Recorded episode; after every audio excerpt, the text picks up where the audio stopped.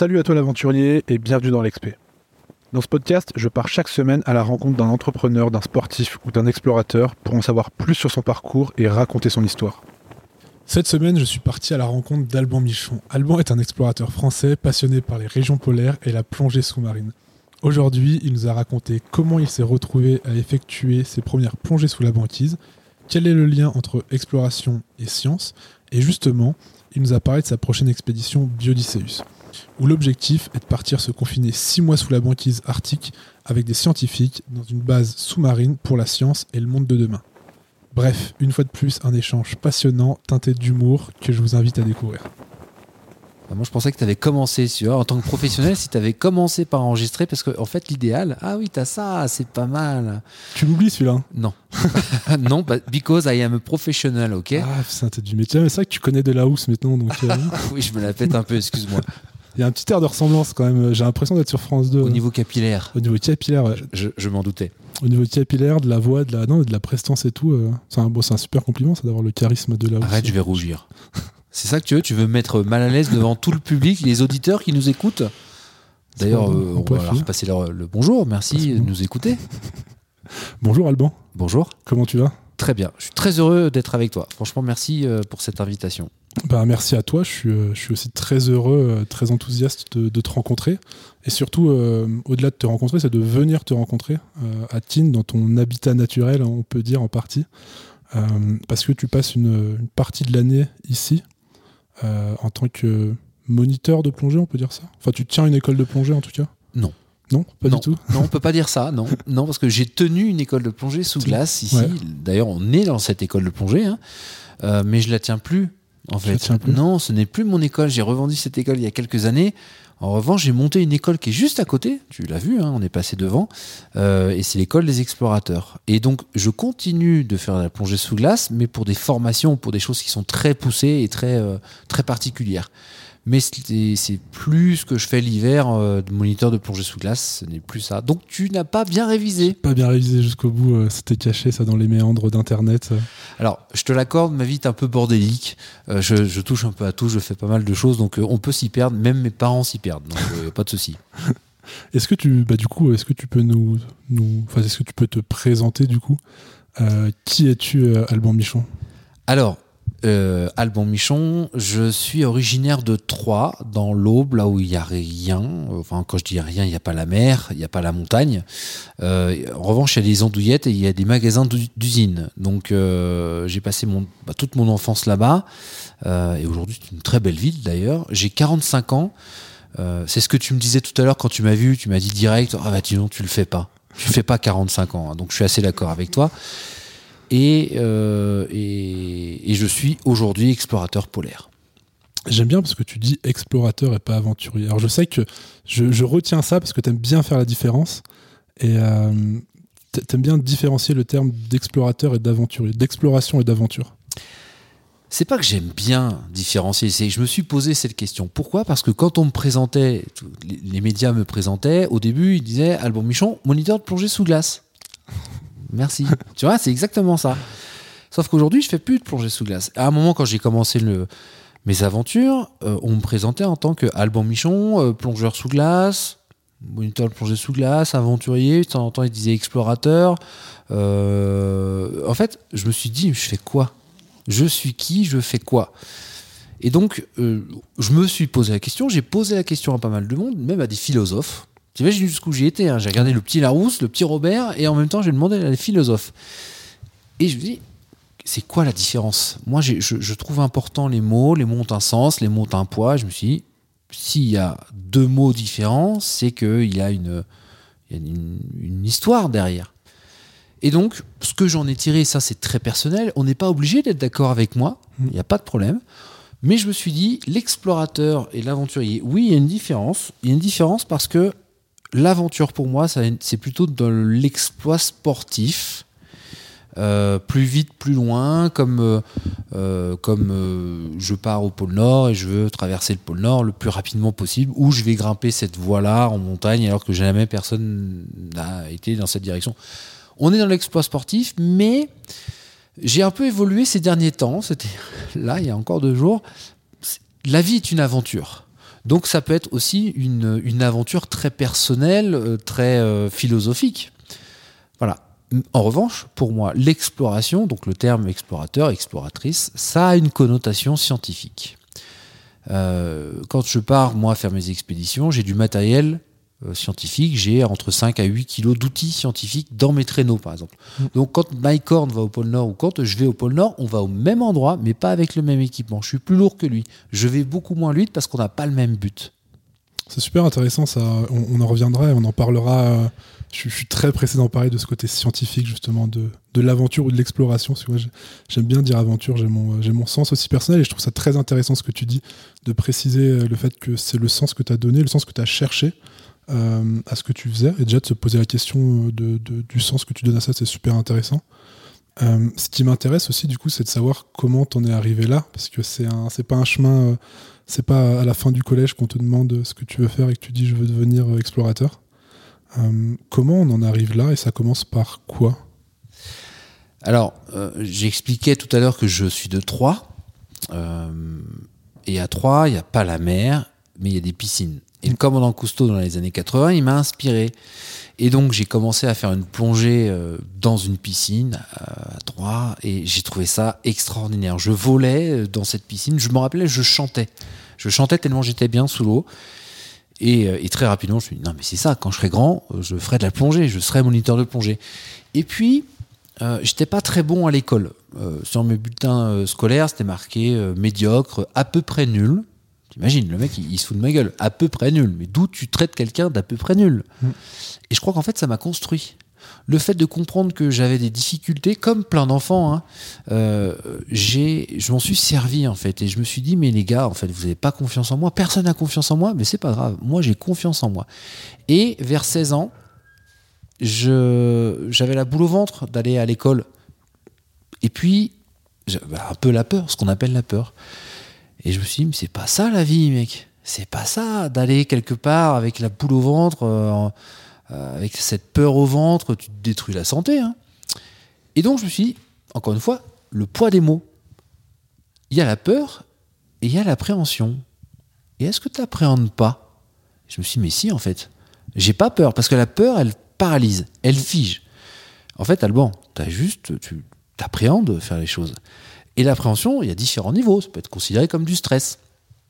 Et je me suis servi de ça. Je me suis dit, mais en fait, l'appréhension, c'est génial parce que ça te permet d'être vigilant et concentré. Et donc, en fait, dans la vie, on a rarement peur, parce que ça fiche, ça paralyse, ça nous empêche de faire les choses. C'est une inconnue, et l'inconnu fait peur. Et donc là, je me dis, mais en fait, à chaque fois qu'on fait des choses, on appréhende. Donc, serre-toi-en. À 16 ans, j'ai arrêté d'avoir peur, j'appréhende ma vie, et j'ai décidé d'écrire ma vie. Et donc, je me suis dit, comment je vais faire euh, pour, euh, vivre mes rêves? Donc j'ai écrit que je serais moniteur de plongée, que j'aurais une école de plongée, que je ferais des films, des livres, que je partirais faire des aventures comme le faisait le commandant Cousteau. C'est un bel exemple, ça, le, commandant Cousteau, qui t'a suivi, qui te suit encore. On en reparlera un peu plus tard parce que tu as inspiré le nom de ta prochaine euh, expédition. Je vais pas dire aventure, je vais essayer de me, reprendre. Ta prochaine expédition euh, était inspirée justement du commandant euh, Cousteau. Mais, euh, mais ce qui m'intéresse, c'est du coup, euh, bah, déjà, je trouve ça fascinant cette, détermination de dire je veux à cet à cet âge-là, à 16 ans, tu vois, de dire je veux devenir moniteur de plongée, je veux faire des films, je veux, pas j'aimerais, je veux, je veux, je veux. Et de le faire, comment. une, fois que tu as dit ça, t'en es où à ce moment-là de, de- ta vie? Et, et, comment, comment tu te vois le faire en fait? Surtout ça qui est intéressant, c'est que tu as ce rêve, que c'est même pas un rêve, parce que tu sais que tu vas le réaliser, mais, euh, comment tu te- tu t'apprêtes à le réaliser? Je vais revenir sur ce que tu as dit parce que je trouve ça intéressant sur j'aimerais et je veux. Le j'aimerais, souvent je vois des gens dire euh, je veux ça. Mais en fait, c'est une injonction, c'est c'est, euh, c'est- c'est lié aux autres. Le je veux, à chaque fois que je dis je veux, c'est lié à moi. C'est-à-dire que c'est du travail, c'est de la patience, c'est de la persévérance. Et donc j'ai décidé que, avec ou sans l'aide des gens, je ferais ça. Je ne demande pas l'avis des gens, je m'en fous royalement. Donc c'est pour ça que je dis je veux. Mais euh, sinon, dans la vraie vie, quand on compte sur les autres, ça s'appelle la politesse, on dit j'aimerais. Mm. Mais C'est pour ça que j'insistais sur le je veux et tu as, raison de le souligner. Après, je me rappelle plus de ta question. Donc si tu peux la répéter euh, en la synthétisant, euh, je prends. Ma question, c'était, euh, de manière plus synthétique, c'est vrai que j'ai la fâcheuse tendance à poser des questions à rallonge, c'est vrai. ma question, c'est, bah, quel est le...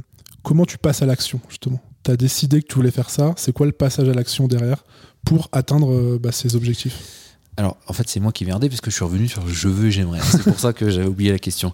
Non, en fait, euh, quand je te dis j'ai écrit le planning de ma vie, j'ai écrit les grandes, les grandes lignes, en cours de mécanique d'ailleurs, et en fait, après, j'ai écrit le chemin. Ce qui m'importe, c'est on a le but, je veux faire ça, je veux faire ça, et ensuite, comment je vais y arriver?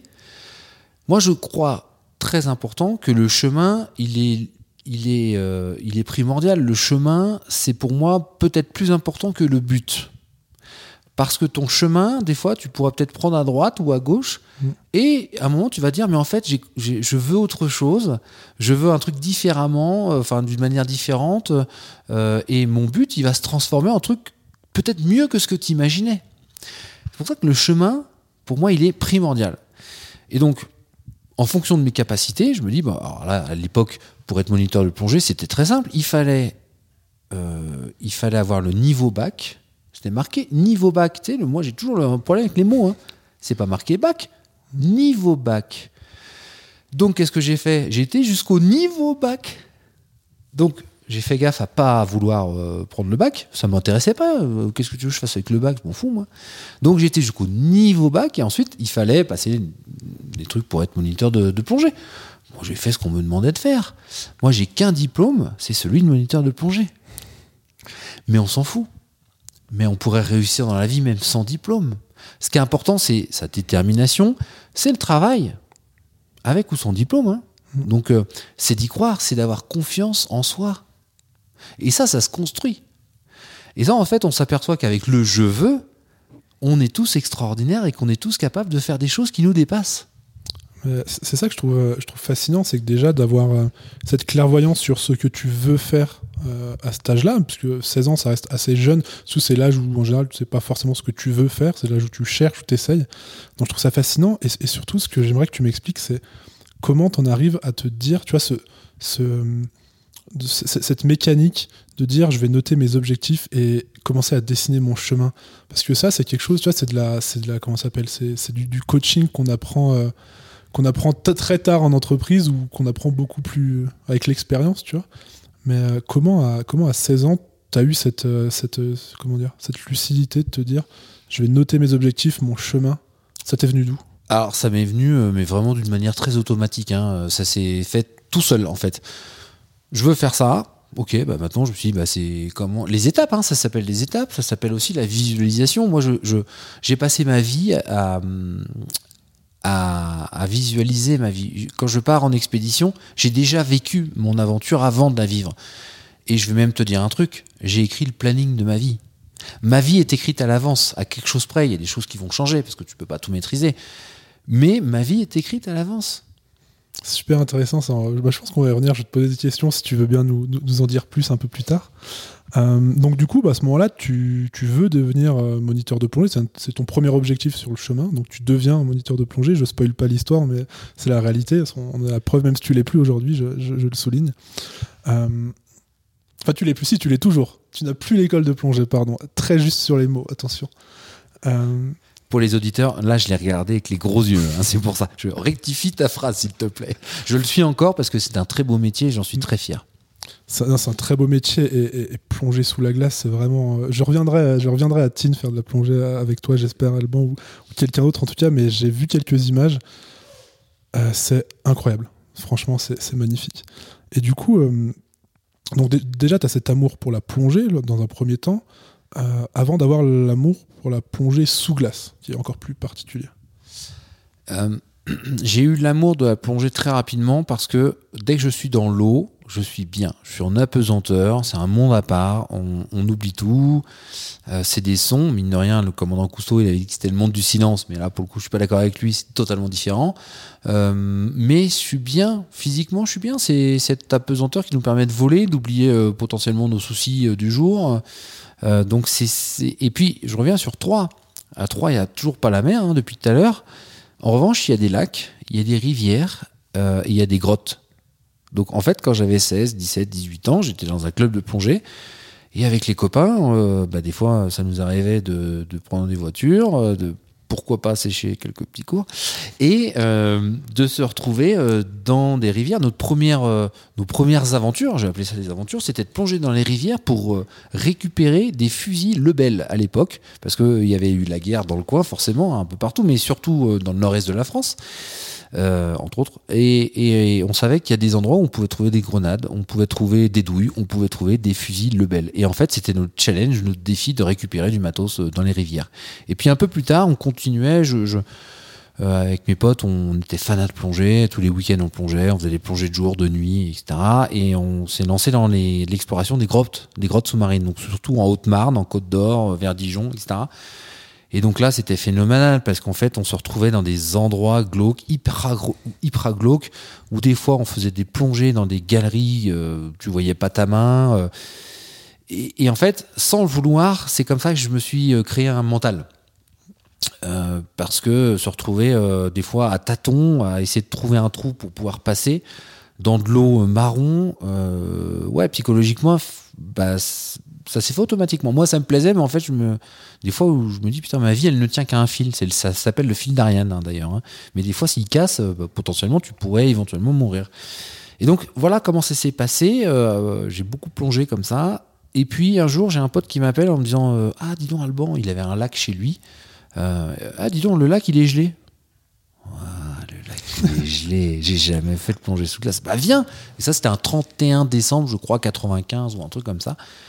Et donc, euh, donc là, le 31 décembre, bah, on arrive avec des potes et puis on met des combinaisons de plongée qui à moitié trouées et on se fout dans l'eau et en fait on a hyper froid mais c'est tellement beau, c'est tellement classe. Et là, je tombe euh, fanat, alors pas de la plongée parce que je suis déjà amoureux de la plongée, je tombe euh, sous le charme de la plongée sous glace. Malgré la douleur, malgré la difficulté, les doigts qui sont gelés et j'ai un sourire aux lèvres avec mes potes. On a tous le sourire aux lèvres. C'est juste dingue ce qu'on vient de faire. Voilà, donc ça a commencé dans ces années-là. Euh, Tout ça, ça a débuté à trois en fait. C'est magnifique comme histoire. hein. Et, euh, et du coup, bah, quelques années plus tard, il y a cette opportunité à, à Tignes, justement, où, euh, tu vois justement cette, école de plongée qui est à vendre. Donc tu viens t'installer à Tignes, tu la rachètes, tu viens t'installer à Tignes pour devenir bah, moniteur de plongée à Tignes, pour accompagner justement des, des gens plongés dans le lac de Tignes sous la glace. Oui, c'est un peu ça. Euh, je, dis, je dis même que cette école, je l'ai achetée. euh, J'aime pas la logique. Les choses écrites à l'avance par les autres. Pas les choses que j'ai écrites. Moi, j'ai écrit ma vie. Donc, j'aime bien écrire les choses. hein. Mais en fait, j'étais moniteur de plongée, j'avais 21 ans. Et j'entends que l'école de plongée sous glace à Tignes, qui existait déjà, euh, est à vendre. Et je me dis, j'adore le charme de l'eau douce, j'adore le ski. Euh, je suis moniteur, mais j'ai pas d'argent. Donc si tu écoutes la logique, Mm. tu dis bah tu vas pas aller acheter une école sans argent. Sauf que euh, je réfléchis aussi en, en me disant mais c'est quoi le risque? Bah, Le risque c'est que ils disent non. Ok? Et alors c'est pas grave, c'est pas une insulte le non en fait.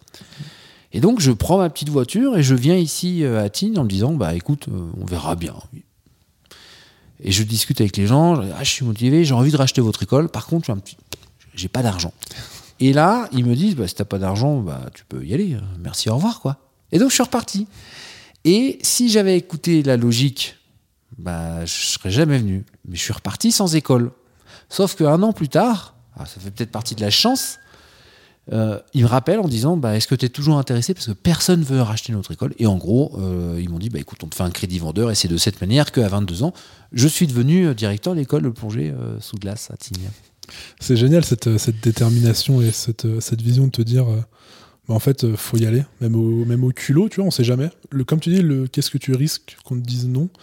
Dans le, dans le pire des cas, on te dit oui, en fait, c'est presque ça, tu vois. Moi, j'applaudis et j'en- j'en- je- je- j'encourage tout le monde à oser. On oublie toujours d'oser. On trouve toujours des millions de raisons de ne pas faire les choses parce que tu comprends. euh, ils vont te dire non, j'ai pas d'argent. Pourquoi ils, vient- ils me vendront euh, l'école? Effectivement, c'est ça, c'est de la logique. Mais putain, osez quoi. Allez-y, tentez, essayez. C'est c'est super intéressant. Bah, ça, revient avec ce que tu disais au tout début avec, euh, avec la peur, en fait. Euh, justement, on croit avoir peur de faire les choses, de contacter quelqu'un, d'essayer, de tester. Mais euh, comme tu dis, bah, on n'a pas peur parce que sinon, on, on- comme tu dis, on serait paralysé. Tu vois, c'est pas, pas, euh, pas quelque chose qui nous paralyse. Tu vois, Euh, on a peur du, ça- on a peur entre on appréhende la réaction des autres. Mais est-ce qu'on s'en fiche pas au final Mais on s'en fiche royalement. C'est quoi le regard des autres qui nous fait peur? Alors non, déjà on appréhende, je te rappelle, on n'a pas peur. La peur, elle, elle te fait ne pas venir euh, demander si tu peux racheter une école euh, sans argent. Non, on appréhende seulement. Mais le regard des autres, on s'en fout. Qu'est-ce que tu veux qu'on te dise? Et, euh, donc du coup, pour, pour rester dans le, dans, dans le thème de la, de la détermination, Non. J'ai pas envie. Non, viens, on change de sujet. t'es terrible Alban. Euh, jus- Jusqu'à maintenant, je peux dire, t'es le, le pire invité que j'ai eu. Mais c'est aussi dans, dans- dans- dans tous les sens du terme, euh, on passe un très bon moment et je te remercie en tout cas, on rigole beaucoup. Euh, ça me perturbe du coup. Euh, non, je voulais, je voulais parler justement de, de- de cette détermination parce qu'il y, a y une étape aussi qui est euh, bah, importante dans ton, dans ton histoire et dans ton chemin. Euh, c'est ta première expédition du coup. Si on prend un peu ton, ton parcours euh, du coup pas scolaire, on va dire extrascolaire, euh, c'est ta première, euh, ta première expédition. En fait, je, je passe des années ici à Tignes à Ouais. plonger sous la, sous la glace. Et en fait, je découvre l'univers polaire. Je- J'essaie de comprendre, je, je- je tutoie euh, le froid, hein, le froid extrême. Enfin, quand je dis extrême, ça peut aller jusqu'à moins 20 ou moins 25 ici. Et je, on me contacte pour faire partie d'une équipe pour une expédition au pôle Nord, au pôle Nord géographique, l'axe de rotation de la Terre. On fait le tour du monde en deux secondes, c'est extraordinaire. Et donc ça, c'est la première expédition. D'accord. C'est au pôle Nord géographique en 2010. Ça, c'est la toute première expédition. Et là, j'ai découvert le monde, euh, le monde d'extrême à des températures en, dessous de moins 50. Euh, j'ai découvert des plongées extraordinaires à 4000 mètres de fond. Alors, je, je descends pas à 4000 mètres, mais tu, tu, tu, tu- l'eau est d'un noir intense. Euh, c'est très impressionnant. Euh, la glace, elle descend jusqu'à 20-30 mètres de profondeur. Euh, T'entends la glace craquer. Euh, T'es pas le bienvenu. Tu sens que c'est extrême et violent. Je me suis gelé euh, les joues, mes potes, les doigts, les pieds, etc. Et c'est très extrême, mais en même temps, c'est un- d'une poésie totale et infinie. Il y a de la vie. C'est doux. Sous l'eau, hein, je parle. hein. Euh, c'est doux et c'est très antinomique, tout ça. Et, et ça, je me suis dit, mais mon Dieu, comme c'est, c'est magique. C'est grisant d'être sous- d'être là-dessous. euh. C'est vertigineux. C'est l'Himalaya, hein, le pôle Nord. C'est, euh, t'as rien à y faire, en même temps t'y vas. c'est, c'est chou, c'est chouette, c'est magique. Ça doit être incroyable la première, euh, la, pr- la première sensation. Je, dis ça parce que c'est- un de mes rêves, tu vois. C'est un, de- mes rêves, c'est un de mes objectifs, tu vois. D'aller euh, un jour poser, si je n'ai encore, enfin si c'est encore possible, tu vois, d'aller poser le pied euh, au pôle Nord pour voir ça, pour voir euh, cette immensité euh, inverse de l'Himalaya, tu vois, où c'est, tu pars du plus haut, bah là t'es sur quelque chose de très profond, de très, de très spacieux, tu vois. Euh, J'ai envie de vivre cette sensation et euh, qu'est-ce qui se passe que toi, quand justement la première fois t'arrives là-bas, euh, Nous, le premier truc, enfin, nous, je dis nous, on était une équipe, hein, on Ouais. était 8. On avait un chien avec nous, et euh, le premier truc qui m'a marqué, c'est le silence. Le vrai silence, le silence total. Mm. Le seul bruit que tu entends quand il n'y a pas de vent, euh, quand t'as pas le blizzard, c'est la glace qui bouge et qui craque. Et là, tu te dis, mais t'es rien du tout, là, mais qu'est-ce que. t'es- T'es. Pas le bienvenu ici, hein, t'es vraiment pas chez toi. Quoi. Et puis petit à petit, bah, tu t'habitues, et puis, euh, c'est euh, tout ce qu'on arrive à faire, on arrive parce qu'on arrive à, à accepter la souffrance et la douleur. Ce n'est que de la souffrance et que de la douleur. Et ça nous permet de continuer d'avancer. On sortait de l'eau, on faisait des plongées qui étaient euh, des fois au minimum c'était 45 minutes, des fois les plus grosses c'était une heure, une heure et quart. On avait le visage totalement anesthésié avec le froid et quand on ressortait, on était dans la tente, on avait une équipe qui nous préparait euh, des soupes pour nous réchauffer. Et, et je me rappelle une fois, j'avais la soupe dans la main, je tremblais. Et là, mes potes, ils me disent, c'était la première plongée. Alors, comment c'était Comment c'était? Et là, tout tremblotant, je leur dis, c'était super. Je traduis, c'était super. hein. Tellement on pouvait plus, enfin, on était anesthésié. Et, euh, et, voilà, donc cette expédition a duré 45 jours. 45 jours, on fait des films, on fait des livres, on fait rêver les gens, on fait des expositions, on fait euh, et puis on a des missions scientifiques, et puis on a euh, des raisons d'y aller, parce que c'est un monde qui change. Et donc on veut ramener des images d'un monde qui, en plein changement, euh, et c'est rapide, c'est brutal, et on veut laisser des, une bibliothèque d'images pour les générations futures. On sert à quelque chose en fait. C'est pas juste on est au pôle Nord, regardez, on est fort et balèze. Tu sais quoi, on s'en fout. Mm. On n'est pas fort et balèze. On est juste persévérant. Et tout le monde peut y aller. Je t'en prie, vas-y.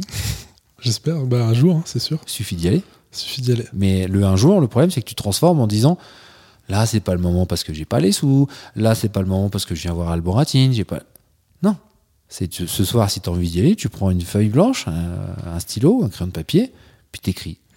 Non, mais c'est exactement ça. C'est, c'est, mais tu vois, moi, je le, je le, je le positionne un petit peu comme, euh, comme tu disais tout à l'heure par rapport à, par rapport aux objectifs, c'est que bah, j'ai pris une feuille. Alors, Pôle Nord, je l'ai pas encore dessiné là-dessus, mais j'ai pris une feuille et j'ai marqué ce que je voulais faire absolument, tu vois.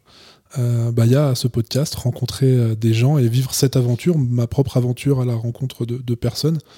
Euh, et puis il y a après, bah, justement, aller raconter des histoires et aller les documenter, tu vois. Et, euh, du coup, on verra. Peut-être que le pôle Nord sera dans une de ces histoires, peut-être que ce sera ailleurs. Euh, mais ce que j'ai précisément défini, c'est que je voulais aller raconter ces histoires-là. Si en plus de ça, je peux euh, aller au pôle Nord, c'est euh, double bénéf. Euh, mais on verra. C'est pas. On verra, j'y crois. Euh, du coup, tu m'as dévié un peu de, ma discussion. Tu, tu, me perturbes encore dans mes questions. Euh, ce qui est intéressant, c'est que cette, cette, première expédition, justement, c'est c'est ça où je me suis trompé c'est pas toi qui la qui la décide et qui part tout seul pour un objectif euh, personnel ou juste euh, pour le plaisir hein, ça aurait pu être ça. Euh, on, vient de chercher dans un objectif scientifique du coup. Et, c'est ce qui va changer beaucoup de choses pour la suite.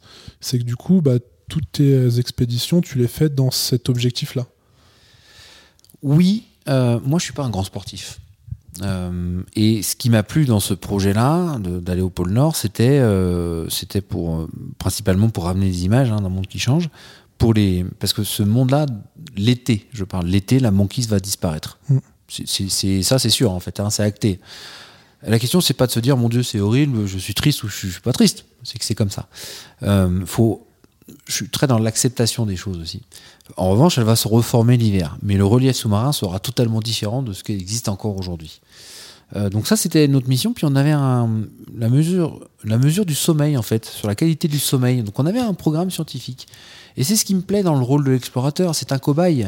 L'explorateur, il teste des matériaux. L'explorateur, il, sert à la science. C'est le bras armé du scientifique. Il y a des scientifiques qui vont sur le terrain.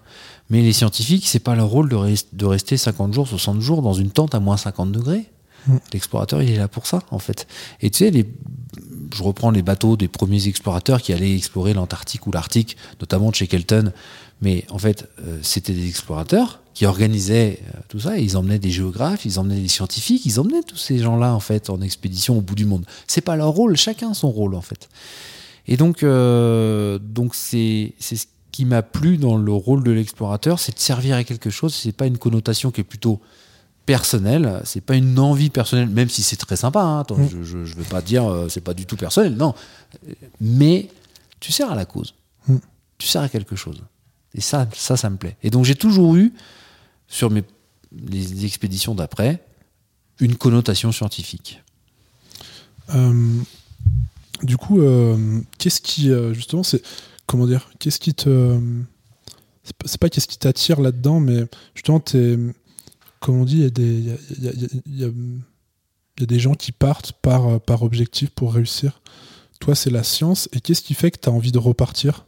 Euh, Comme tu dis, c'est c'est pas forcément une partie de plaisir là-bas, même s'il y a énormément de choses qui sont. Euh, comment dire qui sont, euh, qui sont incroyables, ce que tu disais, les sensations que tu vis, les moments que tu vis, qui sont euh, indescriptibles presque, même si tu arrives à poser des mots dessus, euh, j'arrive pas à vivre l'émotion parce que si tu es pas allé, tu peux pas vivre cette émotion-là, tu vois.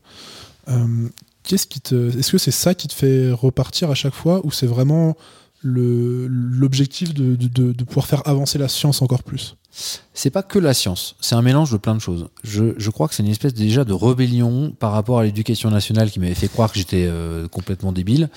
Donc, euh, en fait, c'est pour démontrer aussi que euh, je suis pas débile. Donc, je pense que c'est, euh, j'ai l'impression d'être têtu, je ne sais pas. C'est déjà pour dire, bah tiens, regarde, regarde, mec, tu as bien fait dans ta gueule, tu vois, je, je- je vis mes rêves, moi. Ça, c'est la première chose. Ensuite, enfin, c'est pas dans l'ordre, c'est pas classé, mais je pense qu'il y a un peu de ça.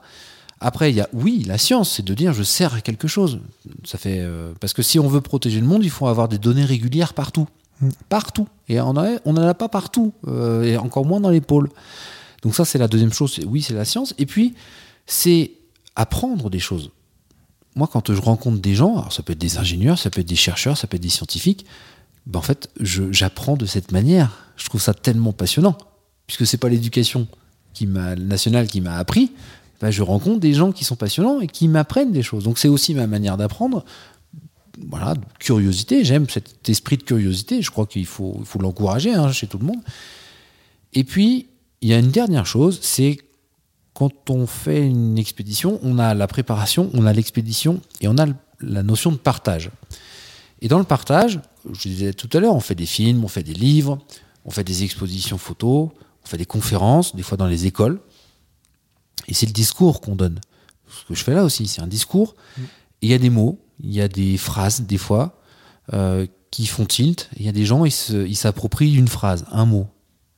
Et j'ai eu des gens comme ça, qui m'ont rencontré quelques années plus tard, qui m'ont dit, mais putain, grâce à toi, j'ai fait ça, je me suis dépassé, j'ai osé, j'ai tenté, j'ai machin, j'ai compris que c'est que- c'était euh, que difficile.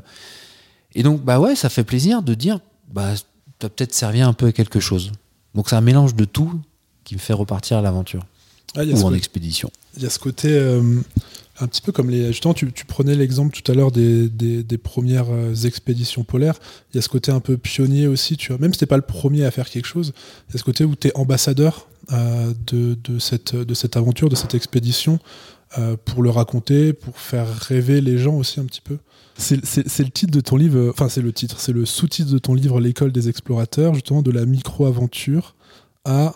euh, J'ai pas la suite du titre. c'est- Aux expéditions les plus extrêmes. les expéditions les plus extrêmes, tu vois. Et moi, ce que j'aime bien dire, c'est que, tu vois, le, c'est ma vision du rôle de certains explorateurs ou de certains aventuriers, c'est de faire rêver, d'avoir envie de donner aux gens, en faisant des expéditions extrêmes, de vivre des micro-aventures, tu vois. Que bah, moi, si demain je vois Alban Michon partir sur la banquise, que ça peut peut-être me donner envie juste d'aller dormir dans une tente derrière chez moi et d'aller vivre dans la nature. Parce que, comme tu dis, bah, au pôle Nord, c'est euh, particulièrement marquant. Mais, euh, mais l'homme n'est plus fait pour vivre totalement dans la nature. En tout cas, on est très habitué à notre confort, que ce soit psychologiquement ou même physiquement de, de plus en plus. Et du coup, je trouve ça super intéressant et je trouve ça super enrichissant euh, d'aller vivre n'importe quelle aventure, justement en forêt, d'aller écouter le, bruit de la forêt la nuit, de se rendre compte que la nature, c'est pas non plus le silence ultime. Euh, quand c'est pas le bruit de la glace, c'est le bruit des animaux, par exemple. Et, euh, je trouve ça super intéressant et c'est pour ça que je suis fasciné par ces, euh, par ces aventuriers, par ces explorateurs. Et, et du coup, ça me fait penser à quelque chose que tu disais juste avant. Tu parlais de cette curiosité. Est-ce que c'est pas ça aussi la différence entre l'aventure et l'exploration, tu vois L'aventure où, on pourrait le définir comme quelque chose de, de tracé, un point A à un point B avec une performance, un nombre de jours, un nombre de kilomètres, quelque chose de précis.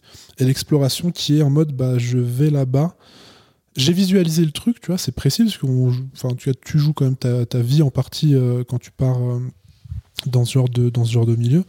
Par contre, il y a une réelle euh, place, pas de hasard, mais d'inconnu, de choses qu'on a envie de découvrir en fait. Oui, en fait, la curiosité, c'est pas un vilain défaut. C'est et je pense que c'est ce qui nous permet de grandir en fait. Euh, quand je dis d'apprendre, c'est aussi grandir.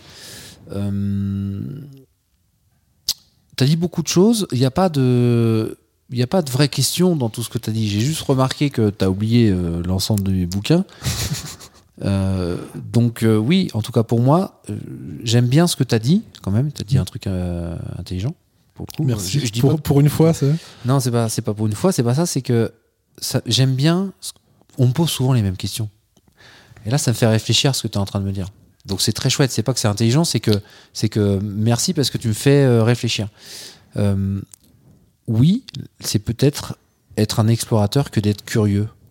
Peut-être. Euh, c'est c'est une réflexion que j'adore et moi c'est un peu la c'est un, peu justement euh, la réflexion que je me suis faite. C'est très personnel pour le coup mais euh, c'est euh, tu vois je me considère d'une certaine manière comme un explorateur parce que justement je suis curieux d'aller à la rencontre de ces personnes là alors justement je mets pas encore les pieds sur la banquise pour les rencontrer mais euh, bah, faire la, la route entre mon domicile et Tignes pour venir euh, pour venir te voir bah, c'est euh, une aventure scientifique euh, d'une certaine manière tu vois. Euh, et du coup, c'est un peu ma, c'est un peu ma technique. Tu vois, je sais que j'ai des invités qui sont très, euh, très sollicités, qui ont fait beaucoup d'interviews, surtout bah, à partir du moment où tu écris plusieurs livres. Et du coup, bah, c'est un peu ma technique en fait, c'est que justement, je, je me renseigne assez peu sur mes invités. J'essaie d'avoir le minimum pour justement être euh, perdu et poser des questions qui ne seraient pas téléphonées parce que c'est le fruit du hasard et c'est le fruit de, de comment dire, de ma propre curiosité, tu vois. Alors après, si je peux me permettre, euh, je te chambre, mais en fait, on s'en fout réellement. C'est comme je te disais tout à l'heure, euh, tu peux m'appeler comme tu veux. euh, ça peut être explorateur, aventurier, ça peut être euh, mec sympa, tu peux m'appeler juste Alban. Tout va en fait. Mm. Je, je- je te chambre. Mais c'est, en fait, on s'en fout de ce qu'on fait. Ce qui est important, c'est le moment qu'on passe ensemble. Mm. Parce qu'à un moment, c'est ce qu'on raconte. C'est peut-être, et je l'espère, que les gens qui vont écouter ce podcast retiennent quelque chose et passent à l'action s'ils ont envie de passer à l'action. Parce que, voilà, pour le coup, je dis beaucoup, pour le coup, j'en suis désolé là. Euh, le but dans la vie, c'est quoi? Je crois que c'est d'être heureux, d'une manière ou d'une autre. Il n'y a pas de mode d'emploi pour être heureux.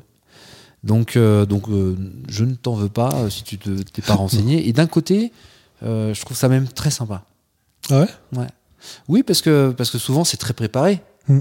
Les questions sont déjà préparées. C'est pour ça que je te dis. J'ai aimé ta question juste avant sur la curiosité, parce que quand on fait une interview, ben, c'est toujours les mêmes choses. Et là, tu m'as sorti un truc, Pam, où je me suis dit, merde, putain, c'est pas con ce qu'il dit. Comme quoi, je dis pas que des bêtises. Mais bien évidemment. Ah, et- évidemment que non.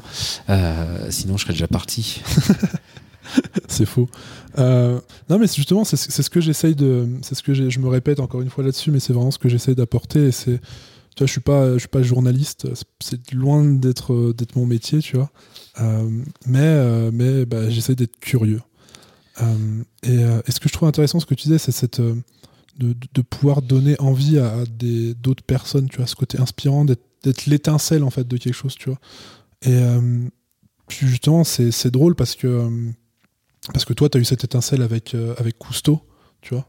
Euh, si tu si t'étais pas tombé sur ces, euh, sur ces du coup, ouais, c'était des films euh, de Cousteau, euh, tu peut-être jamais eu cette étincelle, tu vois. Et j'aurais peut-être fait autre chose, et je serais peut-être aussi très heureux. Euh, c'est Mm. pour ça que je dis en fait, il y a pas de. Chacun fait ce qu'il veut, et, et, et- mais il y a peut-être des gens qui nous inspirent inconsciemment. Ça peut être aussi familial, hein. ça Mm. peut être les parents, la famille, le cousin, la cousine. Euh, donc, je continuerai en tout cas moi mon métier, qui est aujourd'hui euh, réaliser des expéditions, parce que c'est aujourd'hui ce qui me rend heureux. Voilà. Peut-être que demain, je- j'en aurai marre, et euh, peut-être que demain, je, je serai plombier parce que euh, j'ai envie de l'être, tu vois. Mm. Donc, chacun fait ce qu'il veut, en fait. Ah, mais c'est intéressant. C'est intéressant ce que tu dis de, de se dire le- l'important, le, but, s'il y, s'il y en a un, c'est d'être heureux, tu vois, et de le faire, et justement de, de, de, se mettre à l'action. On revient à ça encore une fois, tu vois, c'est que si demain tu voulais devenir plombier, t'en rêverais pas la nuit, tu te dirais, bah, je vais dessiner un plan pour devenir plombier. Oui, exactement. J'aurais pris euh, une feuille blanche, je regarde sur Internet euh, les écoles pour être plombier, euh, comment je fais pour, pour le devenir. Et, et, franchement, ça peut être n'importe quoi, on s'en fout. Et même si c'est pas le niveau professionnel qui est important, euh, si c'est la personne qui, euh, elle veut être, elle veut se marier, elle veut avoir des enfants, elle veut un chien, un chat, machin, mais en fait, euh, chacun, euh, voilà, il n'y a pas de jugement, quoi. Et euh, parce que la vie, elle est quand même dure, hein, aujourd'hui. Nous, on n'est pas malheureux, on est en France. Faut Mm. quand même pas l'oublier, on est, on est loin d'être malheureux. Même si tout ne va pas bien. On Ouais. est d'accord. Mais il y a des gens qui se prennent des bombes sur la gueule. Il y a des gens où il y a la famine, ils n'ont pas à bouffer. Donc, euh, nous, aujourd'hui, il y a quand même des gens, euh, dans nos proches, ils peuvent être malades. Donc, tout n'est pas facile, effectivement. Donc, euh, essayons d'être le plus heureux possible. Et justement, tu, parlais d'école et on parlait de- d'expérience et de, transmission, de donner envie. C'est ce que tu as cherché à faire justement en créant l'école des explorateurs, de vouloir transmettre ce que tu as vécu, déjà de ton expérience, et de ce côté de faire un peu rêver, ou en tout cas de pouvoir concrétiser des, des- des rêves ou des vocations? J'ai toujours voulu transmettre parce que mon métier d'origine, c'est moniteur de plongée. Mm. Et moniteur de plongée, c'est être pédagogue. Donc, j'ai toujours aimé transmettre ma passion. euh, donc, pendant 15 ans, j'ai emmené les gens sous la glace. Après, j'avais une école de plongée souterraine dans le Lot aussi, donc je faisais des plongées dans des grottes. J'emmenais les gens euh, dans les réseaux souterrains. Et puis après, je plongeais aussi en mer. Enfin, bon, je- j'aime pas trop la routine, hein, t'as remarqué. Et euh, il y a trois ans, j'ai monté l'école des explorateurs ici à Tignes parce que euh, parce que effectivement, j'avais pas mal de gens qui me posaient des questions sur l'aventure, comment euh, comment qu'est-ce que je prends comme matériel, voici mon projet, qu'est-ce que je prends comme tente, comme duvet, comment je trouve les financements, comment comment je m'équipe, plein de questions. Et moi, j'ai fait plein d'erreurs il y a 15-20 ans quand je me, je me je préparais mes projets. Et je me suis dit, mais en fait, euh, c'est peut-être le moment de me dire, j'ai un petit peu de recul, peut-être de donner un peu mes conseils, de challenger les gens sur leurs projets. Euh, pas construire leurs projets, c'est de les, aiguiller, de leur poser les bonnes questions, en fait. Je prends un exemple tout bête. Euh, y a mon premier projet, je l'ai imaginé à 20 ans. J'avais fait un dossier en Word sur le document Word et je trouvais que mon dossier et mon histoire mon, projet d'expédition il était extraordinaire. En fait c'était une grosse merde hein, ce, que je, voulais faire. Mon dossier était pourri à mort mais je m'en rendais pas compte. Parce que quand on a un projet euh, on a l'impression euh, qu'il est génial forcément. Et puis euh, déjà même si mon idée était, était pourrie j'ai un pote qui me dit bah, regarde je vais prendre ton dossier je vais le donner à une graphiste. Et je dis une quoi? Je ne savais pas ce qu'était une graphiste. Alors peut-être qu'aujourd'hui on le sait plus, mais je suis persuadé qu'il y a des gens qui ne savent pas ce qu'est une graphiste. Et donc euh, je, je, ça fait le jour, c'est le jour et la nuit hein, quand tu reçois un dossier qui est quand même assez joli et qu'en plus il raconte une belle histoire et qu'il a un vrai euh, lien avec le monde de l'aventure, euh, si c'est ce que tu veux. Bah ça fait la différence parce qu'il faut pas oublier que toutes les boîtes, toutes les entreprises que tu vas chercher en termes de sponsoring, ben, elles reçoivent entre 5 à 100 euh, messages de demande de sponsoring par jour. Donc si déjà tu fais pas la différence avec la qualité de ton dossier, bah déjà tu passes à l'as. Et donc ça commence comme ça. Moi, l'école des explorateurs, c'est un accompagnement aussi sur les dossiers, sur le comment communiquer, pourquoi tu vas partir? Souvent, je pose la question pourquoi tu veux faire ça? Les trois quarts, c'est en gros la réalité, c'est qu'ils veulent se payer des vacances. Donc la majorité des gens, des, des sponsors, ils sont pas totalement débiles. Ils vont pas te financer les vacances. Ouais. Donc tout ça, en fait, on en parle. Donc c'est euh, c'est assez large l'école des explorateurs et je fais que des projets à la carte en fonction du projet de chacun. C'est à la carte. C'est pas, c'est pas des stages euh, groupés, c'est vraiment cas par cas. Tout à fait. Alors j'ai fait un stage groupé en trois ans euh, de deux personnes qui, euh, qui avaient un projet polaire et ils tiraient tous les deux des traîneaux avec euh, chacun les temps. C'était pas au même endroit. Donc on a fait un, un, un, un- un groupage. Un groupage. Ça se dit ça, un groupage? On va le dire, on va l'accepter. On va le euh, dire. Vous, ouais, je trouvais que c'était original. J'aime bien l'originalité. Donc on va faire un. On va dire que c'était chouette ce que je viens d'annoncer là. Et, et pourquoi on ré- réécrirait pas l'histoire? Ouais. Hein? Alors Euh, Mais sinon, non, c'est à la carte. Alors attention, quand je dis à la carte, c'est 60% d'une aventure, c'est la même pour tout le monde. Ouais. Quand je dis ça, euh, c'est avoir un beau dossier. Que tu cherches 5000 euros, que tu en cherches euh, euh, 100 000, il faudra un beau dossier. hein. Donc euh, 60% c'est la même chose. Et puis après, en fonction de, des spécificités de chacun, je, fais des projets euh, et des, ateliers à la carte. Et ça, tu, tu soulèves un, truc que je trouve super intéressant aussi. Euh, on a parlé du, bah, du côté des, aventuriers, des explorateurs, mais, euh, mais le sujet des entreprises, tu vois.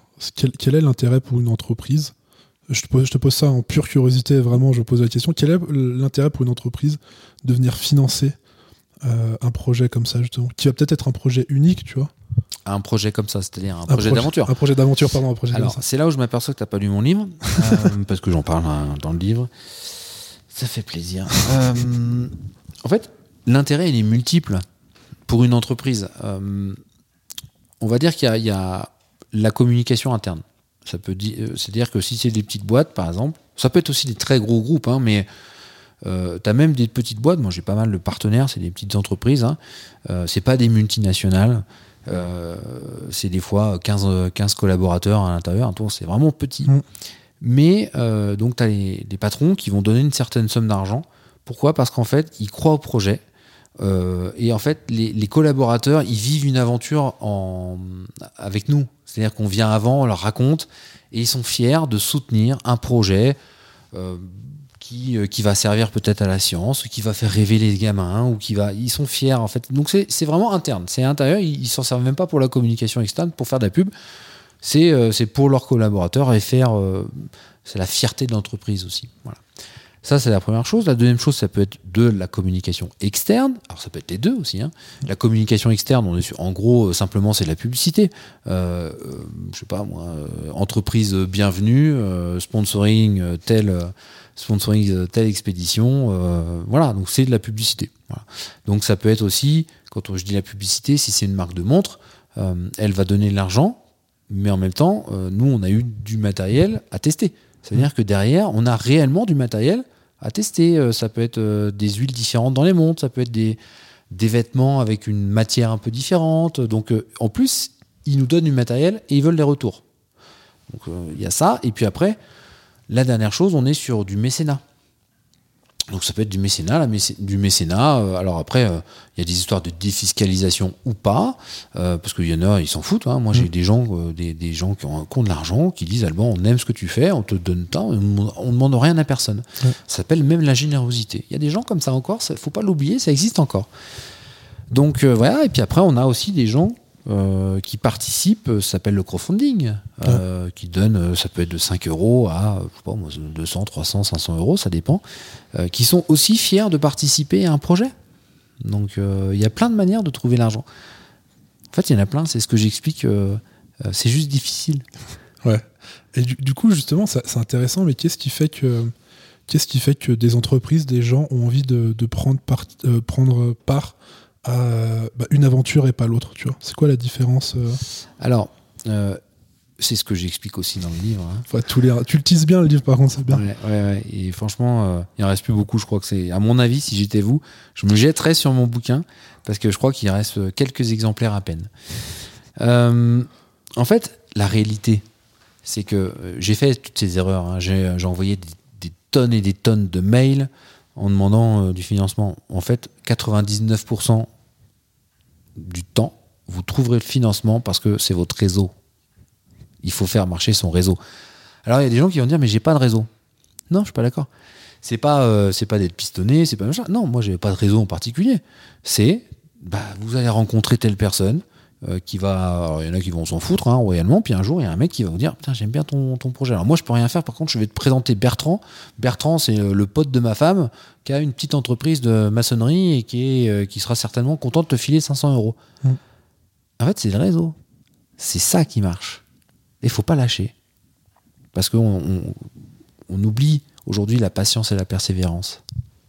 Non, mais je sais, je m'en rendais pas compte et je trouve ça tellement logique en fait, mettons que tu l'expliques, tu vois.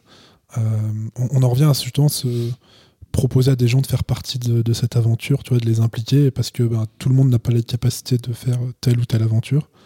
Par contre, ben, Ils le font on en par fait partie. C'est ça. C'est comme, euh, c'est comme demain si je regarde le foot à la télé, tu vois. Je suis pas joueur de foot et je vais pas mettre les pieds sur le terrain. Par contre, de voir mon équipe gagner, bah, je gagne aussi, tu vois. Parce que euh, c'est le, principe du supporter, tu vois. C'est de te dire, bah, tu t'es les, yeux de cette personne et c'est ce qui est génial dans les, dans, les, dans les expéditions, dans les aventures où on arrive à rapporter autant d'images. Parce que c'est magnifique, tu vois. Et, euh, et moi, quand demain je regarde un, documentaire sur une, expédition polaire, pendant une heure de voir ces étendues-là, je trouve ça, je trouve ça incroyable, tu vois. Il pourrait n'y avoir aucun mot pendant une heure que je serais, fasciné. Ça me fait penser à un truc, c'est, euh, tu ces écrans d'accueil, je sais plus sur quoi c'est, je sais pas si c'est un truc sur Apple TV ou un truc du genre. Des, euh, tu sais, des économiseurs d'écran pour ta télé. Et du coup, il y a un truc comme ça où euh, t'as que des paysages, mais des trucs incroyables, à tel point que t'as l'impression que c'est pas sur Terre, alors que ça l'est réellement pour chacun, tu vois. Et je suis capable de regarder ça pendant des heures et des heures, parce que je trouve ça incroyablement beau, tu vois. Cette, bah, la nature, hein, c'est bête, mais je trouve ça incroyable. Je suis totalement d'accord avec toi. Et euh, c'est vrai que le fait d'émerveiller les gens, de leur montrer qu'il y en a encore des choses qui sont belles dans ce monde, que tout n'est pas foutu, parce que le discours d'aujourd'hui, c'est plutôt de dire on va tous mourir demain. Non, de montrer qu'il y a encore des choses qui vont bien. Euh, ça donne envie de le préserver, sincèrement. Et tout à l'heure, je t'ai dit, la banquise, donc c'est vraiment une mer qui est gelée, hein, c'est l'océan Arctique qui est gelé, euh, va disparaître l'été. Il n'y aura plus de glace l'été. Mais euh, moi, je suis plutôt dans le côté réaliste. Toi, je te le dis. Je suis un amoureux du monde polaire, il n'y aura plus de glace l'été. Mais je suis pas dans le défaitisme. Mm. Et je sais plus, je crois que c'était un chirurgien qui avait dit il vaut mieux être un optimiste qui se trompe qu'un pessimiste qui a toujours raison. Et moi, je, je- je reste optimiste, réaliste, hein, Mm. mais aussi optimiste parce que il y a eu des exemples euh, ces 60 dernières années de plein de choses qui vont mal, mais des choses qui vont bien ou qui vont mieux. Et ça, Ouais. on n'en parle pas. On n'en parle pas assez, c'est vrai que. Bah, ça, c'est, c'est un peu le, le, le double tranchant des, euh, des, médias, ou en tout cas de l'information de manière globale, tu vois. Il y, a- y a- deux exemples. Il y a cet exemple-là, justement, bah, de, si on prend juste euh, les médias, puis les, chaînes d'infos, ou la télé, par exemple, parce que c'est un peu le cliché, c'est ce qui le marque le mieux, où on parle souvent de choses qui vont pas, tu vois. Tout comme dans les histoires de, de personnes, où on parle que de ce qui va bien, tu vois. Euh, on écrit, alors mettons, ça, mettons, ça commence à changer un petit peu, mais on écrit souvent des bouquins pour dire que tout va bien et que c'est génial et que j'ai fait ci, j'ai fait ça, tu vois, c'est un peu le côté success story. Et, euh, de plus en plus, on voit un petit peu des, livres ou en tout cas des, retours, euh, des témoignages sur bah, le pas bien, justement, tu vois. Et je trouve ça, je trouve ça fascinant, en fait, de, de tout montrer, tu vois. Moi, je crois sincèrement qu'il il- il- il faut des lanceurs d'alerte, il faut démontrer qu'il y a plein de choses qui vont pas bien parce que c'est la réalité. Et il faut Mm. surtout pas euh, être dans le déni. hein. Euh, mais on est aujourd'hui sur quelque chose qui est plutôt 90% de choses qu'on montre aujourd'hui qui vont très très mal et que tout, tout on va euh, tous mourir. Et plutôt 10% de, on démontre qu'il y a des choses qui vont mieux ou bien. Et on a inventé un mot il y a quelques années qui s'appelle l'éco-anxiété. Et en fait, euh, moi je rencontre pas mal de gens, alors pas mal de jeunes d'ailleurs, Mm. euh, qui me disent ah là là, mon Dieu, ça me stresse, machin. En fait, si on leur avait pas dit qu'ils pouvaient être stressés, euh, ils le sauraient pas. Donc, euh, on invente des mots qui ont qui, qui- a pas besoin quoi en fait. Mm. Voilà, faut juste acter les choses. Il y a des et, et tu sais, je, je- je te prends, je vais te prendre un exemple qui est assez parlant dans la manière dont je pense. En 1980, on s'aperçoit qu'il y a un trou dans la couche d'ozone. Alors, C'est des scientifiques d'ailleurs qui s'aperçoivent en Antarctique qu'il y a un trou dans la couche d'ozone. Les ingénieurs, euh, donc ils- s'aperçoivent que c'est à cause des gaz CFC. Et les ingénieurs disent bah c'était des gaz qui étaient derrière les frigos et dans les euh, dans les euh, déodorants. Et donc les ingénieurs se disent bah on va remplacer ces, ces gaz, donc ils réfléchissent un peu puis ils trouvent une solution. Solution, t'as vu?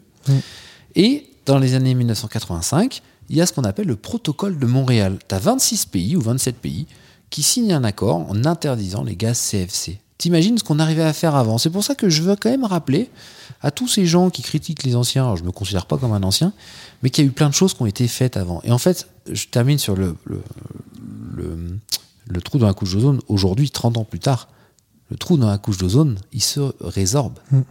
Il n'est pas fermé, mais il a diminué. Ouais. Donc ça, c'est un exemple comme quoi c'est possible. Et puis, euh, je reviens sur en 1959, il y a quand même 12 pays qui signent un traité, le traité de l'Antarctique, qui interdisent toute exploitation euh, en, en- en Antarctique et qui sauve, t'imagines, qui isole, sanctuarise un continent entier qui est l'Antarctique, en disant ça va devenir une terre de paix et de science. Ouais. Aujourd'hui, on en est incapable. Ouais, c'est, euh, c'est, c'est, bien de le rappeler parce qu'on n'en parle pas assez de ces deux exemples qui sont, qui sont magnifiques. Et, euh, et justement, tu vois, je trouve, je ça intéressant et c'est intéressant même par rapport à ton parcours, tu vois, de te dire, euh, en fait, il y a, a, c'est comment dire, la volonté, tu vois. Plutôt que de, de te dire, en fait, on- je vais pas y arriver, je vais pas ci, je vais pas ça.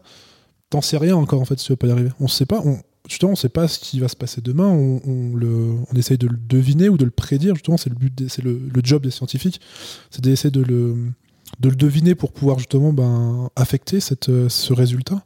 Mais on n'en est pas sûr à 100%, en fait, encore. Euh, donc il y a toujours des choses à faire. Il y a toujours, c'est même pas de l'espoir, en fait, tu vois, c'est juste une réalité.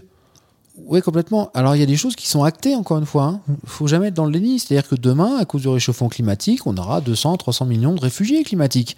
Il y aura des famines, il y aura des guerres, il y aura des morts. Bon, est-ce que c'est une raison de ne rien faire? Ouais. Du moment où tu as quand même compris que euh, le monde, c'est pas le monde des bisounours, hein, mais c'est pas pour, une, pour autant qu'il faut baisser les bras. Et tous ceux qui me disent de toute façon, j'arrête de faire des enfants parce que, parce que euh, on s'en fout, c'est demain on est mort, et on, dans, dans, dans un siècle, l'être humain n'existera plus. Peut-être. Mais imagine, il existe encore. Tu vas dire quoi à tes enfants et tes petits-enfants? Je fais, pardon, excuse-moi, j'ai continué à pourrir la planète parce que je pensais qu'on allait tous mourir. Ouais. Non, ça marche pas comme ça. Bah non. C'est aussi, un peu, euh, c'est aussi un peu la vie en fait. Un jour on est, un jour on meurt. Donc euh, sinon, euh, tu vois, c'est ce que je, dis et ce que je me dis souvent, tu vois, de dire, bah, j'ai pas envie d'agir, quelle que soit la cause, parce que bah, un jour, de toute façon, on s'en fout, la, Terre, il y a bien un jour, hein, que ce soit demain ou dans 10 millions d'années, il y a bien un jour où ça va être capoute. Mais c'est comme toi, hein, c'est comme chacun, la vie, bah, un jour on est, un jour on va mourir.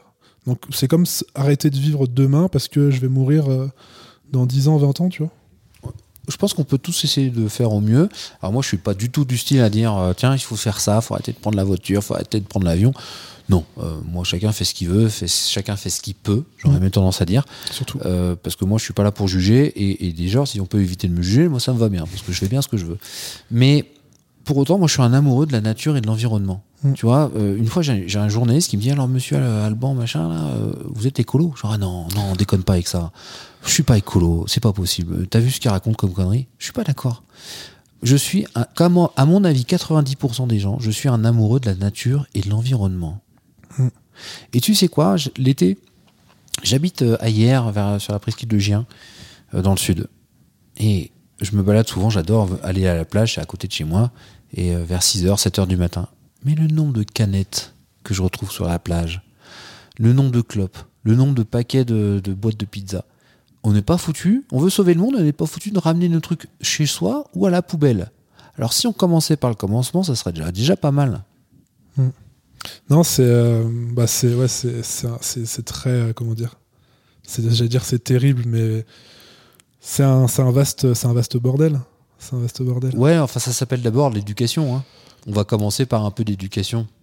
C'est euh, non mais c'est ça. Et justement, c'est ce que je trouve euh, c'est aussi pour moi un des euh, un des jobs justement de de, de, de tous ces métiers, pas forcément d'aventure, mais de, de l'extérieur, de l'image ou de ce genre de truc, c'est euh, tu as la possibilité de faire rêver des gens, de faire naître une vocation, quelle qu'elle soit, mais il y a aussi cette, ce côté où tu vas ramener des images d'un endroit qui est magnifique, tu vois. Euh, c'est ce que euh, j'essaye de faire à, mon humble euh, niveau, tu vois, sur les réseaux sociaux, sur Instagram par exemple. Je passe mon temps en montagne et j'adore la photo. Donc je fais des photos pour les montrer. Pas pour montrer je suis super bon photographe, c'est pas mon métier, je gagne pas un seul euro avec ça. Et l'ego d'avoir des likes, c'est quelque chose, mais on ça me fait pas grand chose, je m'en fiche. Par contre, ce que je me dis, c'est que il y a peut-être quelqu'un qui va se dire un jour, quelqu'un qui vit à Paris par exemple, qui va se dire putain, mais c'est cool les photos, mais c'est cool, c'est beau la montagne en fait. C'est beau un glacier, c'est beau un coucher de soleil sur un glacier, c'est beau euh, le lac de Tignes, euh, tu vois. Et ce mec-là, peut-être qu'un jour il va dire, mais en fait, euh, j'ai envie d'aller là-bas déjà. Déjà, avant de se dire, j'ai envie de sauver le monde, j'ai dire, j'ai envie d'aller là-bas, l'été, en vacances, juste bah, pour moi mettre des photos sur Instagram et me la péter. Avec ce mec-là, une fois qu'il lui aura mis les pieds, il se dira, ah, c'est cool quand même, tu vois. Comme l'histoire de mettre une tente dans son jardin et d'aller vivre, ou d'aller faire un bivouac sur la montagne d'à côté de chez toi pour faire un coucher de soleil, tu vois. On en revient sur ce qu'on disait tout à l'heure. Soyez heureux, quoi. Faites, ce que- faites bien ce que vous avez à faire du moment où vous respectez la nature, vous respectez les. Encore, là, j'ai l'impression de donner un peu des conseils. Euh, C'est pas du tout ça hein, ce que je voulais dire. Mais en tout cas, c'est, en tout cas, c'est ma base à moi. Euh, c'est, c'est, c'est un peu ça. C'est je respecte. Je suis euh, respectueux de plein de choses, de, pour les gens et l'environnement. Ouais. Et je pense qu'à partir de là, euh, on peut, on peut, on peut avancer. Et moi, sur mes expéditions, ma manière à moi de faire avancer les choses, c'est de, de, de servir d'ouvrier scientifique et de réaliser des protocoles scientifiques. Pour revenir sur le thème, euh, quand même, Ouais. de ton podcast, parce que là, on partait, on revient dans la vie. J'ai l'impression que j'espère que monsieur, monsieur, dame, vous n'êtes pas encore euh, parti, parce que on partait un peu dans tous les sens. Euh, Ouais. Viens, on se concentre encore un peu, s'il te plaît. hein. Bah non, mais tu, tu, tu m'ôtes les mots de la bouche, justement. J'étais, je voulais te recadrer, justement, dans ce, dans ce thème-là. que C'est un peu toi le trublion des deux qui me, qui me perturbe. Euh, mais je trouve ça super intéressant, justement, de se, de, de se perdre et de voir où est-ce que ça amène.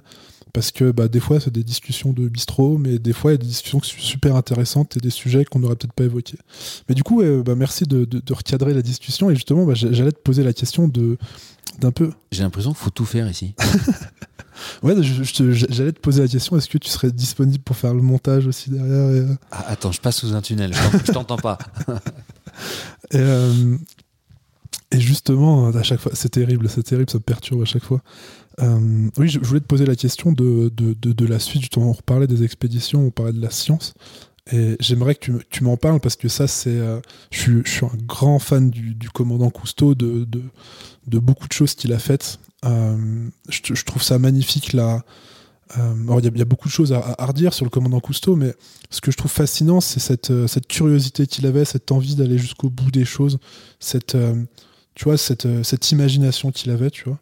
Et euh, il avait un rêve, c'était d'aller justement euh, vivre sous la mer, enfin d'aller sous l'eau, et d'installer une, d'installer une base ou même un limite un petit village en fait sous l'eau. Et toi, c'est quelque chose que tu veux, enfin que tu vas réaliser. C'est pas que tu veux réaliser, c'est que tu vas le réaliser. Alors, il l'a il l'a réalisé, hein, le commandant Cousteau. hein. Ça s'appelait Précontinent. Mm. Précontinent 1, 2 et 3. Il a fait vivre des gens sous la mer. Euh, la dernière expédition, euh, Précontinent 3, il a fait vivre, je crois que c'était trois semaines, euh, deux personnes à 100 mètres de profondeur. Et en fait, le commandant Cousteau, il a démontré que l'homme pouvait travailler sous la mer. En fait, c'est le début des travaux sous-marins. hein. Il a Mm. démontré que c'était possible. Euh, et les équipages qui vivaient dans ces maisons, il les a appelés des océanautes.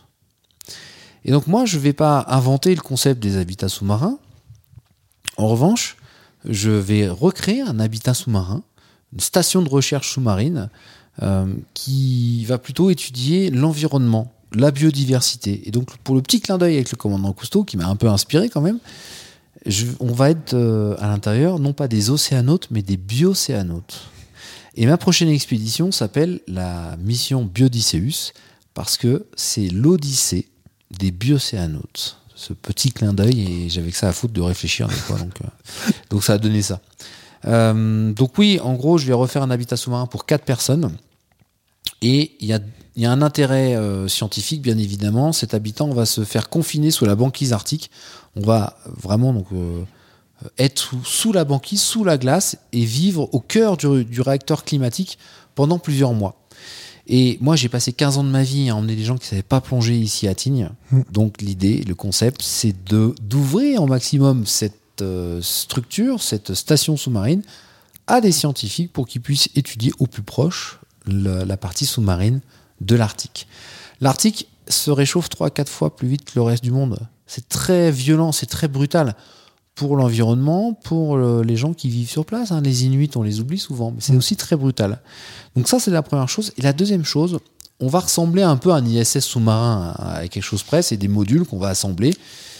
Et euh, moi, je crois à la recherche spatiale. Je crois Mm. pas en la conquête de nouveaux territoires, euh, d'aller euh, vivre demain sur la Lune ou sur Mars. Moi, c'est pas ça qui m'intéresse. En revanche, j'aime la technologie euh, parce que elle, elle peut nous aider. Alors attention, je- les gens souvent disent, ils crient euh, au loup dès qu'on parle de technologie. Euh, je vais prendre des exemples. La technologie, ce que je vais appeler la technologie bienveillante. La recherche spatiale a développé énormément de choses pour l'homme, avec un grand H. Ouais. Et on va commencer par les couches. Les couches existaient auparavant, elles ont été améliorées pour les astronautes. Euh, la recherche spa- spatiale, c'est des satellites. Des satellites qui nous permettent de mesurer la pollution euh, sur Terre. Les satellites qui nous permettent les télécommunications. Les satellites qui nous permettent de, euh, de, de voir, de prédire les catastrophes climatiques. Excusez-moi, c'est la technologie. Et donc, je ne crois pas que c'est la technologie qui va nous sauver de toute la merde qu'il peut y avoir sur Terre. En revanche, c'est cette technologie, moi, je ne crois pas, qu'on parlait des écolos tout à l'heure, ceux qui disent faut arrêter de prendre l'avion. Alors, euh, rien n'empêche d'avoir un peu de sobriété. On peut prendre moins l'avion. Je pense que moi-même, je prends moins l'avion. Mm. Euh, mais je continuerai à prendre l'avion. Et je le dis même haut et fort. J'ai aucun problème avec ça. Mais je fais un peu plus attention qu'avant. En revanche, je crois que les avions demain, ils seront peut-être à l'hydrogène, vert, ou peut-être euh, un peu d'éolien, enfin d'éolien, pardon, de, de- de solaire, des choses comme ça. Je, je me mets souvent à la place, j'ai pas bien connu, c'est Louis Blériot en 1909. Louis Blériot, il veut traverser la Manche avec son, son avion. C'était hier, 1909. Mm. Et le mec, on le prend pour un fou. Il arrive à traverser euh, la Manche avec son avion. et Aujourd'hui, les avions sont partout. Eh bien, il y a un mec qui s'appelle Bertrand Picard. Je ne sais pas si tu connais. Et Bertrand Picard, il a créé un projet qui s'appelle Solar Impulse. Et Solar Impulse, le mec, il a fait le tour du monde en avion sans une goutte d'essence, Hmm. juste au solaire. Il a montré que c'était possible. Et avec l'évolution des technologies, parce que ça va très vite, les technologies, hein, on le voit, à chaque fois, ça va, euh, à une vitesse euh, grand V. Et bien demain, les avions, peut-être qu'ils auront, comme je le disais, de, du solaire ou euh, de l'hydrogène vert et choses. Donc, pour que les technologies avancent, évoluent, il y a, beaucoup de choses qui existent dans des laboratoires où tout est maîtrisé. Eh bien, il y a des choses qui, existent aussi euh, dans la station internationale pour travailler sur la gravité, par exemple. C'est un laboratoire, hein, l'ISS. Mm. Et donc, nous, on va se situer un peu entre les deux. C'est-à-dire qu'on va proposer à des gens qui travaillent sur les technologies, euh, ça peut être très très large, hein, au sens très large, de venir dans la station pour tester leur euh, prototype en mode dégradé, dans des conditions plus ou moins extrêmes, Ouais. euh, et de, enfin, de les miniaturiser en fait. Et ça, c'est aussi intéressant parce que ça peut être des choses qu'on peut tester à l'extérieur sur la banquise. On a des températures qui peuvent aller jusqu'à moins 60 degrés. On peut avoir des vents qui peuvent aller jusqu'à 200 km/h. On peut les tester dans la station ou à l'extérieur, dans la partie sous, enfin, sous l'eau, sous la, sous, la, sous la mer, sous l'océan Arctique. On a des études scientifiques. On va travailler aussi avec des ingénieurs qu'on va pouvoir faire venir dans la station pour travailler sur le monde de demain. Je trouve ça c'est fascinant, c'est incroyable et j'ai vraiment envie de. C'est pour 2025, ça, si je dis pas de bêtises. J'ai annoncé un départ 2025 en fonction de comment Ouais. ça évolue, sinon ce sera 2026. Et je vais terminer sur un truc aussi pour. Je, je- je t'en parlerai pendant des heures, je suis désolé, mais je reviens sur la peux. partie technologique parce que les gens, ça leur fait peur. Euh, Il y, a- il y a des gens qui travaillent sur créer euh, avec des cellules souches humaines, hein, d'accord? Donc ça, ça fait très très peur, les cellules souches humaines. Mais euh, ces gens-là travaillent sur l'élaboration d'organes imprimés avec une imprimante 3D. Mm.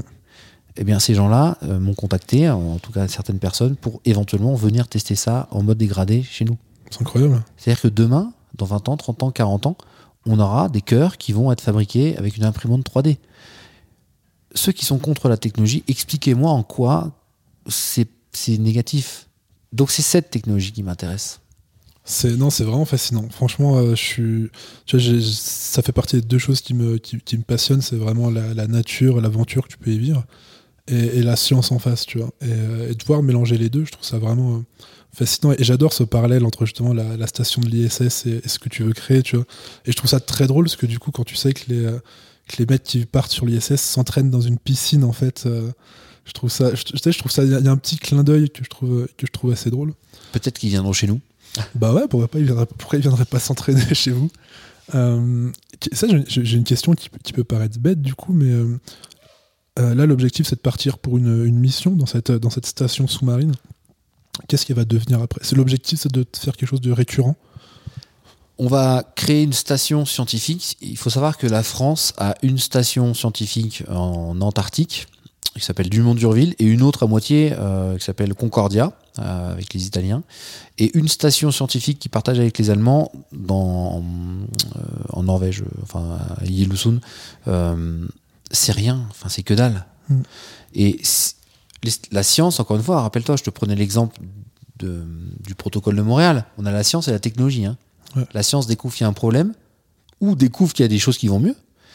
Et la technologie nous permet de d'améliorer éventuellement, euh, potentiellement, euh, le- les problèmes. Euh, cette base, on va la mettre à disposition de la science et de la technologie derrière. Elle aura 20-25 ans d'exploitation, en fait. C'est pas un truc qu'on fabrique, c'est à peu près un budget de, euh, aux alentours des 20 millions. On va pas jeter 20 millions en l'air juste en disant on fait un truc de 6 mois. Non, non, on la met à disposition. C'est une base scientifique. C'est beaucoup moins cher qu'une vraie base scientifique. hein Ok. en fait. Il faut savoir que la France, c'est le seul pays euh, qui donne le moins à la recherche polaire. 18 millions d'euros par an. Euh, L'Allemagne, c'est 55 millions, par exemple. Donc on est vraiment sur des sommes. euh, donc moi, j'ai à cœur, c'est un projet européen, hein, j'ai à cœur à servir à quelque chose. J'ai à cœur à me dire, bon, j'ai pas d'enfant, tu vois, je me dis, bah, c'est peut-être mon bébé. Voilà. Mon prochain bébé, il va servir à, à peut-être apprendre des choses, à mieux comprendre le monde. Euh, pas forcément le sauver, mais en tout cas à mieux le comprendre. Puis sauver, c'est quand même un peu, euh, un peu exagéré quand même dans le terme, mais, euh, mais je trouve que c'est important de. C'est ma manière à moi de servir à quelque chose. Voilà. Non, c'est beau, c'est beau et franchement, je me répète encore là-dessus, mais j'ai vraiment hâte de voir ça et de voir ce qui va être possible euh, grâce à cette, euh, grâce à cette belle, à cette belle aventure, euh, cette belle expédition. Comment elle s'appelle? Comment elle s'appelle la mission? Biodicéus. Ah, bravo, bravo. Une fois que tu t'intéresses à quelque chose, dis donc. Professeur, euh, professeur Alban, merci. Euh, on arrive, on arrive sur, la, la- sur la fin de, de- de cet échange qui était, qui était passionnant pour moi en tout cas. Euh, je- sur la fin, j'aime bien par, comment dire, prendre un petit moment de, partage. Euh, je vais t'expliquer. En gros, j'aime qu'on partage, que tu me partages en fait, que tu nous partages un, élément. En général, c'est un livre, un film, euh, une personne peut-être, tu vois, euh, quelque chose qui toi t'a inspiré, quelque chose qui toi t'a parlé et que tu aurais envie à ton tour de partager à quelqu'un d'autre en fait, et que tu nous dises pourquoi. Alors, je suis bien embêté parce que je t'ai quand même parlé de pas mal de gens qui m'ont inspiré. Bertrand Picard, euh, le commandant Cousteau. euh, euh, donc, euh, tu voulais vraiment que je trouve encore quelqu'un Tu, tu peux préciser l'une de ces personnes, tu peux nous parler un petit peu plus de, de- du commandant Cousteau par exemple et de pourquoi, Pourquoi il m'a inspiré? pourquoi il t'a autant inspiré? Alors, je vais parler de Bertrand Picard. Parce que j'ai beaucoup parlé du commandant Cousteau. Ouais. Et puis, rien que pour t'embêter, je vais parler du, Merci, de. Bertrand Picard, qui est un explorateur suisse. Euh, ce que j'aime chez, ce monsieur, vous regarderez un petit peu ce qu'il a fait, c'est que il a fait plein de, projets. Et en fait, c'est un comme Biodicéus, euh, ce qu'il fait, c'est des démonstrateurs d'espoir. Euh, et il a mis en place, il, finance des solutions d'ailleurs. hein, donc, euh, il a mis en place un espèce de kit où il a été voir les députés ici en France, les Suisses, hein, un kit de trucs où tout est fait, où il y a des solutions. C'est un livre de solutions en fait. Ils prennent le livre, enfin le livre, ils le lisent, et tout est fait. C'est un kit. Donc en fait, ce que j'aime dans ce personnage, c'est que le mec, il dit ok, il y a plein de trucs qui vont pas. Vous en voulez les solutions? Tiens, je te les donne. Et en fait, on s'aperçoit, je vais prendre le cas, aujourd'hui on parle de pénurie d'eau. Mm. Mais il n'y a que des solutions, les gars. Je ne dis pas qu'il il manque d'eau. hein. Je te dis que je ne comprends toujours pas qu'en France, pourquoi pas en Europe, on a déjà parlé de la France, je ne comprends toujours pas pourquoi on ne récupère pas l'eau des douches, du lave-vaisselle, du lave-linge, on met 2-3 deux, trois filtres et on les fout dans les chiottes. Tu te rends compte qu'on est 68 millions de Français, que qu- chaque jour on y va, je sais pas combien de fois, 4, 5, 6 fois euh, peut-être euh, aux toilettes, et que quand on appuie sur la chasse d'eau, c'est 6 litres d'eau douce et potable. 6 litres d'eau douce au potable, fois 5, 6, 7 peut-être par jour, fois 68, euh, 68 millions de Français. Pardon, une bonne loi où on impose dans les nouvelles constructions des bâtiments de récupérer l'eau de la douche, de, du euh, comment s'appelle, du lave-linge, du machin. Ouais. On met trois filtres parce qu'on a emmené les gens sur la Lune, donc on est capable de mettre trois filtres. hein. T'en veux d'autres des solutions? Ouais, c'est intéressant de voir le problème comme ça, tu vois. Bah, excusez-moi, moi pour l'instant je ne vois que des solutions qui ne sont pas mises en œuvre. hein. Donc euh, il faudrait, comme en 1985, peut-être un peu de courage et de volonté politique. Non, c'est intéressant. C'est toujours une question de, point de vue, en fait, tu vois, de, voir le problème ou de voir la solution. Euh, on peut voir les deux, et on parlait des deux, justement, c'est ce qui intéressant, tu vois. Euh, on en revient justement bah, au- à l'optimiste et au pessimiste que tu disais tout à l'heure pour, euh, pour boucler la boucle. Donc, bah, merci Alban pour ce, pour ce partage, pour cet exemple. Merci à toi pour cet échange dans l'ensemble, qui était, en tout cas, qui moi m'a passionné. J'espère qu'il vous aussi vous passionnera, tout autant que moi. Merci pour ton temps, Alban. Bah écoute, merci à toi pour le, pour, pour le temps de parole que tu m'as accordé, pour cet échange. Même si t'as pas lu mes bouquins, je ne t'en veux pas. euh, je le prends mal, mais je ne t'en veux pas. Et puis bah merci. euh, J'espère que ça vous a plu également. Et puis, euh, et puis à bientôt alors. Merci Alban. Merci à toi l'aventurier d'être resté jusqu'au bout de cet épisode. N'hésite pas à laisser 5 étoiles sur ta plateforme de streaming préférée et à partager ce podcast sur les réseaux sociaux. Si l'épisode t'a plu, je t'invite également à aller découvrir nos autres invités. Pour aller plus loin, tu peux aussi t'abonner à la newsletter, me suivre sur LinkedIn ou Instagram. Tous les liens sont dans la description. Merci encore à toi et je te dis à bientôt pour de nouvelles aventures.